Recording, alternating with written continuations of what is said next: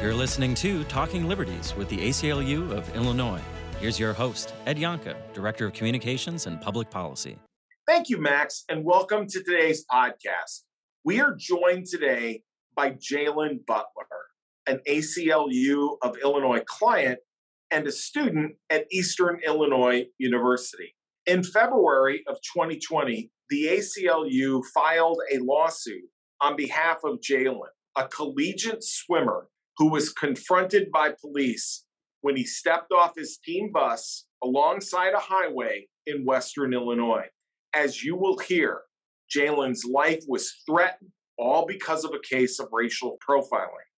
Jalen's story is really just one example of the disproportionate numbers of stops and arrests that target Black men in particular and people of color in general.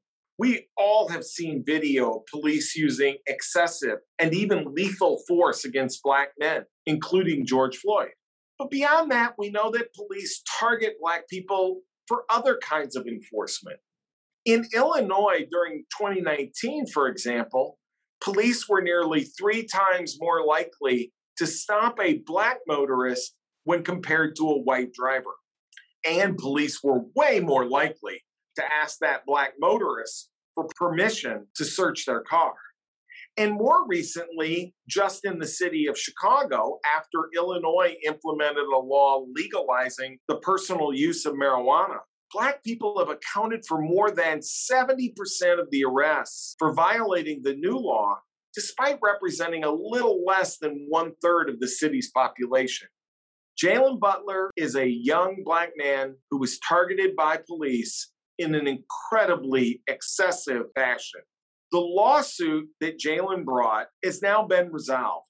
So we wanted to take this opportunity to sit down with Jalen and talk about his experience and his hopes for the future. But we're also joined by Rachel Murphy, a staff attorney with our Police Practices Project, who was part of the legal team representing Jalen. So, Jalen and Rachel, thanks so much for taking time to join us today. We're really, really happy that you're both here. Uh, thank you for having me on, as well as my mom here too. Yeah, thank you for having us. You're welcome, and you know we're glad to have your mom with us as well. So, Jalen, I want to just start by giving people, I guess, a little sense of of who you are, and let me just pick out the one noteworthy thing: you're a swimmer. So, tell me about how you got into swimming and how did you end up in Eastern Illinois swimming? It was kind of a long backstory. I had um, how would we say it, underlying medical history that kind of forced me into this well sports of non-contact. So swimming and track were the two choices, and I've always loved the water, so I instinctively chose swimming, and then um, just kind of never looked back. And then me, my me and my mom, we took took two college visits, one to UMSL, University of Missouri St. Louis, and then the second visit was to Eastern Illinois, and it just felt right being there. So, just in terms of your swimming, like what is your best event? What's the stroke you like the most? Well, I don't necessarily like it, but butterfly would probably be uh, it's my number one stroke. Um, I used to actually very much despise it. Um, I did not start off as a butterflyer by any means. I couldn't even finish two laps of butterfly uh, when I originally started out swimming, and then it just kind of kind of happened. You know, I, let me just say for the listeners, you and I have met before. We did a lot of work around your case, and, and the first time we ever met, you told a story about your father sitting down as, as a black man and telling you about how to interact with the police. And I wonder, what, what did he tell you? What did he say to you in, in that? I wonder if you can share that.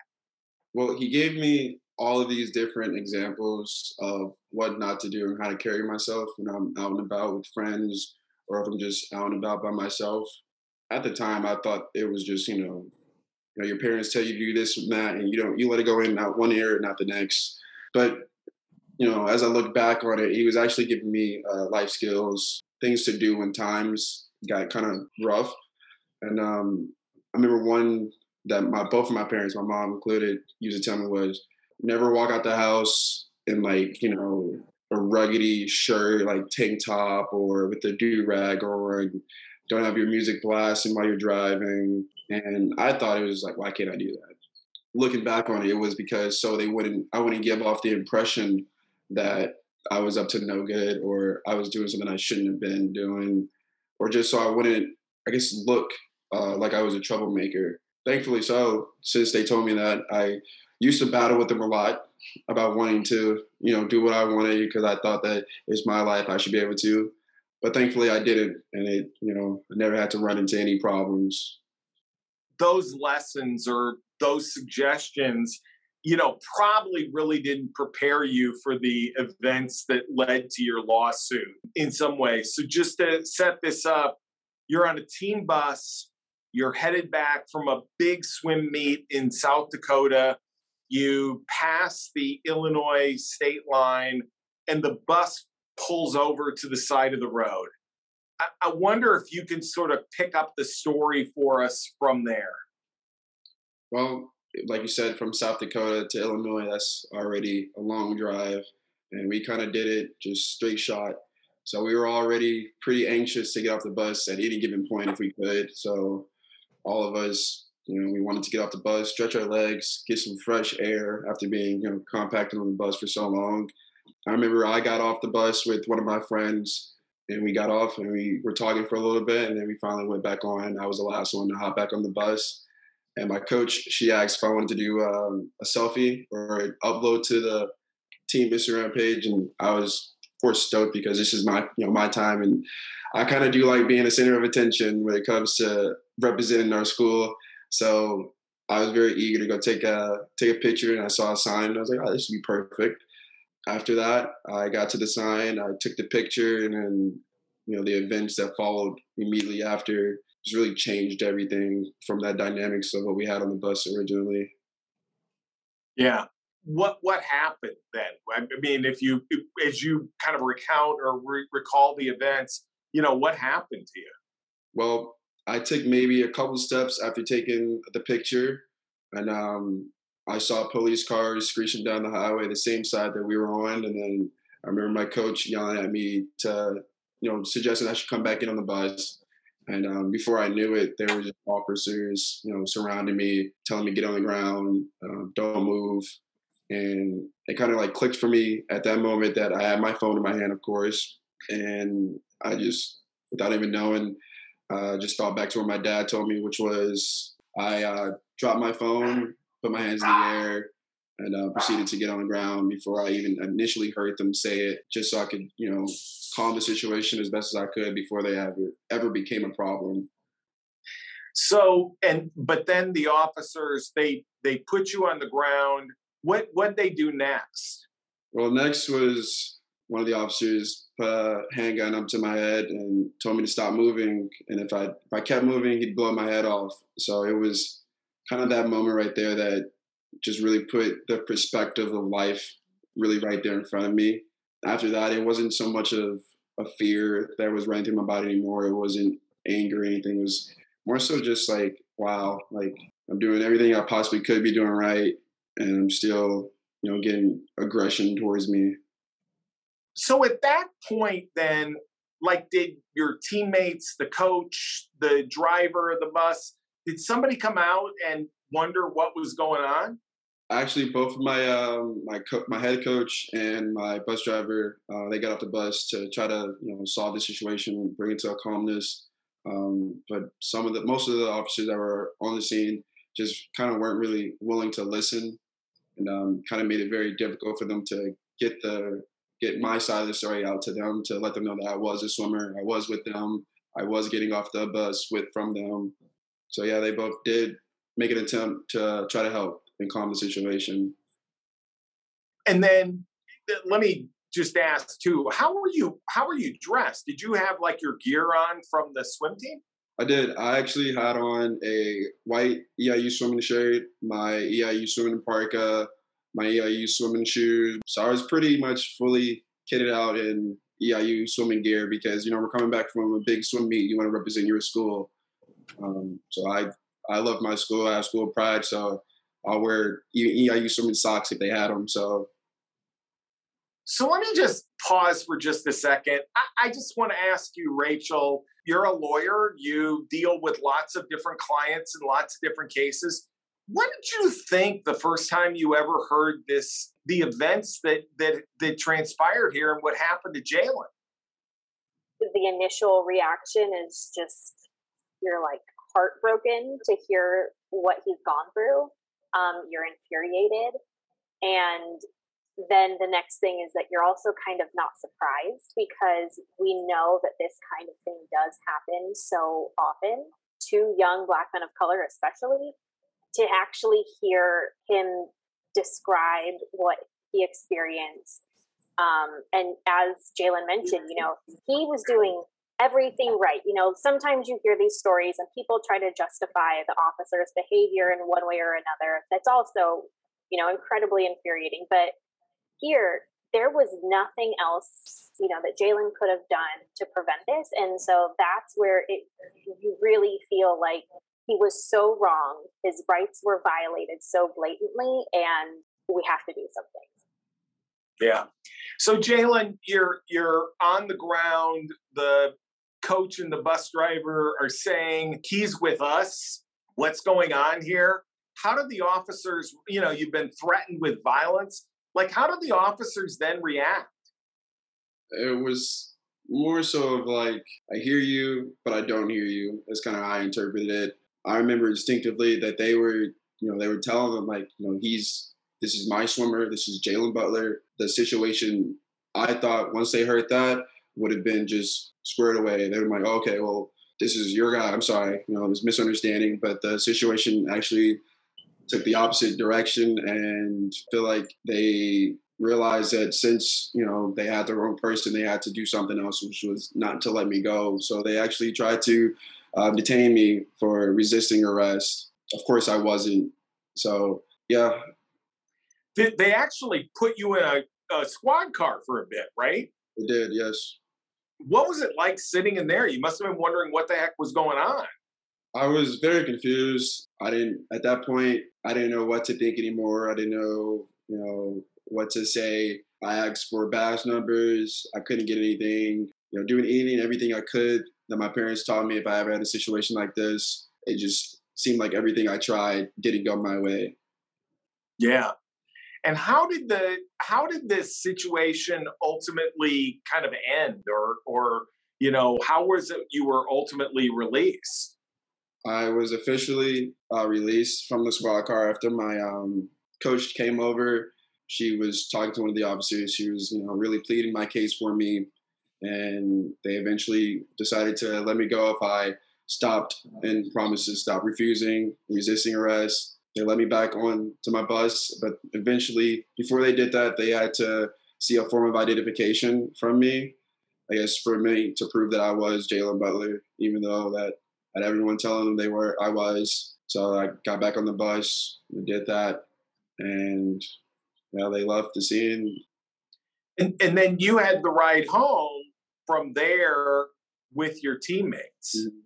Which was probably, I look back on it, that was probably the most heartbreaking uh, moment of that entire situation because me and my teammates, we butt heads, but that's what you do with teammates sometimes. You know, you at the end of the day, you guys are all family in the same team, grinding down the same practices. And I remember we were just having the time of our lives. We just, we, most of us, biggest class being freshmen, we just finished our first collegiate season. So our energy is through the roof. We're having a great time. Um, we had movies going on, music blasts, and just you know typical, you know, just finished college season. After starting the bus ride back up after the incident, the happy vibes, the laughter, the smiles was just filled with just heads down, quietness. No one was saying a word. And I remember sitting there on the bus and I was thinking, I know I'm fine, but I can actually feel everyone else around me not.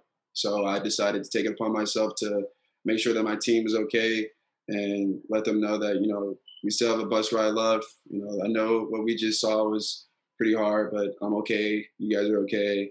You know, let's try to get things back to how they were before we stopped. Wow. Rachel, I, I look, we know that black men are much more likely to be stopped by police, whether in a car or on foot. We know that black men are much more likely to be arrested. That when you hear like this circumstance, are, are black men just much more likely to be treated in this way? Is is is that is as plain as it can be? I think unfortunately that's what the data and a lot of the stories show us that for some reason black men are subjected to this kind of treatment and these kinds of stops so much more frequently and there isn't an equal amount of justification that explains those racial disparities and you know as jalen described he they realized right away they had the wrong person and yet they didn't just immediately let him go so, you know, you just have to kind of question like, what is the purpose of that? And something that we see not just in the area, you know, by the departments that stopped Jalen, but not just in Illinois, but across the country. And this is, you know, not a new story either. And so we have to look at, and ask, why is this happening? Why are, you know, certain people treated so differently everywhere? Um, it's just, it's really, really concerning and heartbreaking. Yeah. So, Jalen, you get back to school. This is over. How how did you react to this? I mean, uh, what impact did it have on you? I so for as long as I can remember, I've always been the type of person to bury stuff that's been traumatic for me. I would I would probably say since birth I've been that way because it's felt so like so long. So I was originally not even going to tell my mom until the next day because I didn't want her to worry. It was late at night, and um, my coach actually, you know, she pushed me. She urged. She's like, "This is something that you probably should tell your mom right away, and not let her find out from someone else." So I did that. I thought I went to sleep. You know, I thought I was fine.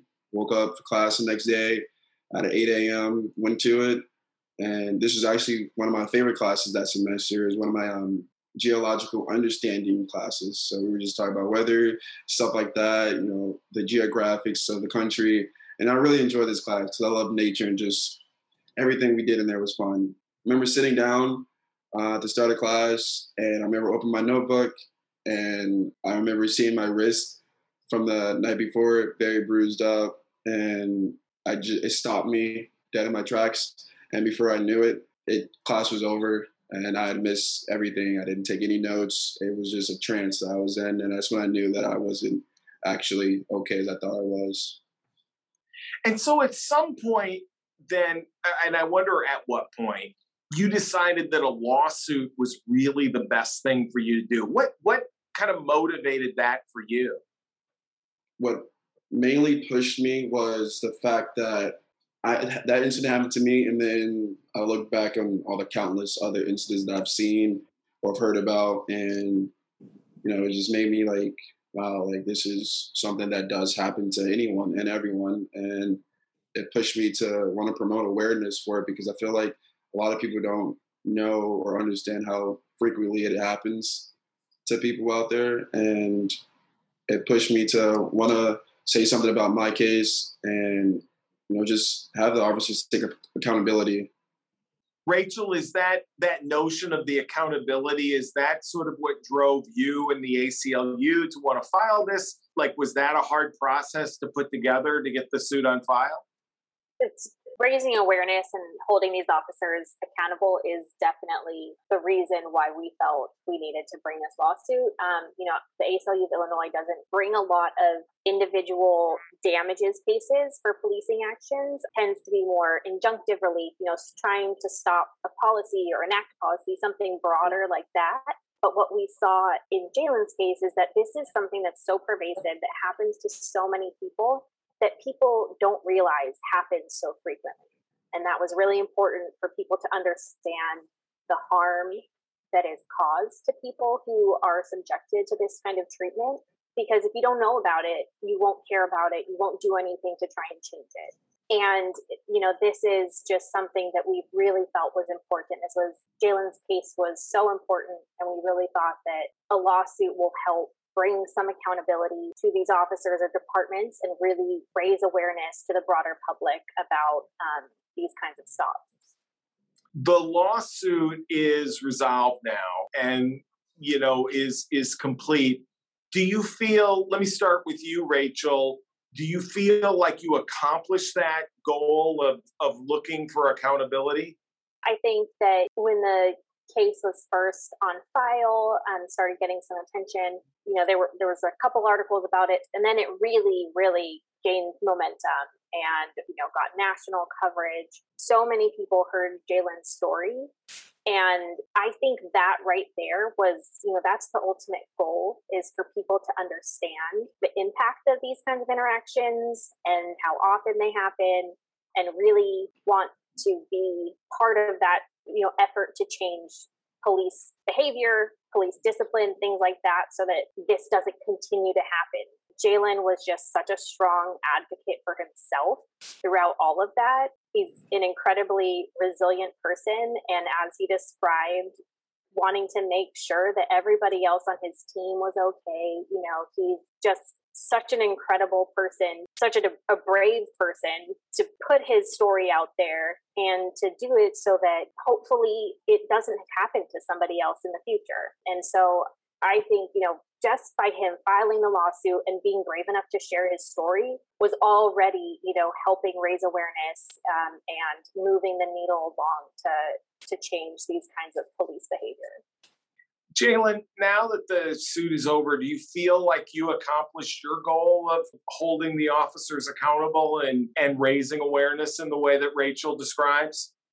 Yes, I do. I didn't fully understand how I did that until a couple, I wouldn't say maybe a couple months. Actually, back, you know, the start of my second year of school, um, when I went back and the entire some team, you know, I was talking to me about stuff that you know happened. You know, they were asking me questions on, you know, what could they, what could they have done to try to prevent it, or um, just asking different questions, and they were making the effort to bridge the gap of understanding and trying to figure out like what they could do to make a change themselves. And that's when I kind of knew that I was, you know, making a form of a, a difference. Yeah. So, you know, I want to just ask you as well. A few months after the lawsuit was filed, the world saw the George Floyd murder on on videotape. And you know, you came to us and said you really wanted to say something about that, given your own experience. And I wonder if you could just share, you know, what you wanted to say and why it was so important in that moment. For me, it was it was too it felt too real. It felt like my incident had happened all over again once I saw the news and it kind of just broke me down because I realized that, you know, I also had the same action happen to me and the only difference was I got to go home and you know see my loved ones and mr floyd didn't and it really just kind of broke my heart because there are many cases like that where it's happened and i've done my own research where i've looked at similar cases to mine and you know there aren't many few that i can find that have gone to speak about theirs and i wanted to say something about it because it just needs to be put into like motion and put into the spotlight that there are very few cases where incidents like this happen and the person comes out alive or unharmed. Yeah. Rachel, I guess in your mind as you think about about this case and about others, what do we do to change policing in the United States so this doesn't happen?